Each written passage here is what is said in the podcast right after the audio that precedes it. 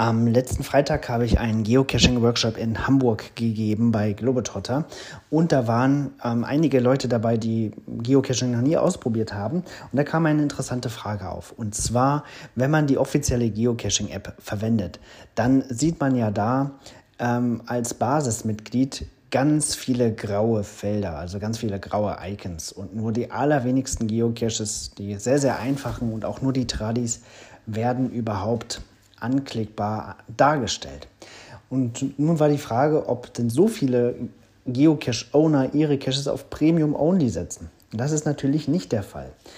Ähm, der Trick ist, dass man über die Browserseite, also über geocaching.com auf die Karte und auf die Daten zugreift, als nicht Premium-Mitglied, als Basismitglied, dann hat man deutlich mehr äh, Caches, die man anklicken und machen kann. Natürlich muss man dann per Hand die Koordinaten ähm, in die Geocaching-App bringen oder bei Google Maps äh, eingeben oder wo auch immer. Ist nicht ganz so komfortabel.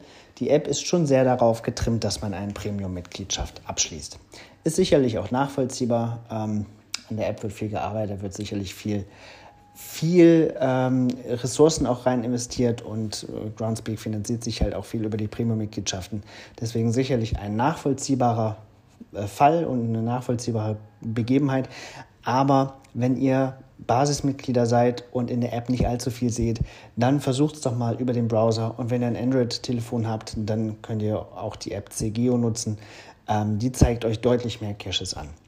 Das ist kein Bashing gegen die Geocaching-App, alles sehr nachvollziehbar, aber vielleicht, äh, falls mir jetzt gerade Corona-bedingt auch die 29 Euro nicht übrig hat, dann ist das vielleicht ein Weg, um etwas mehr Content auf Geocaching nutzen zu können.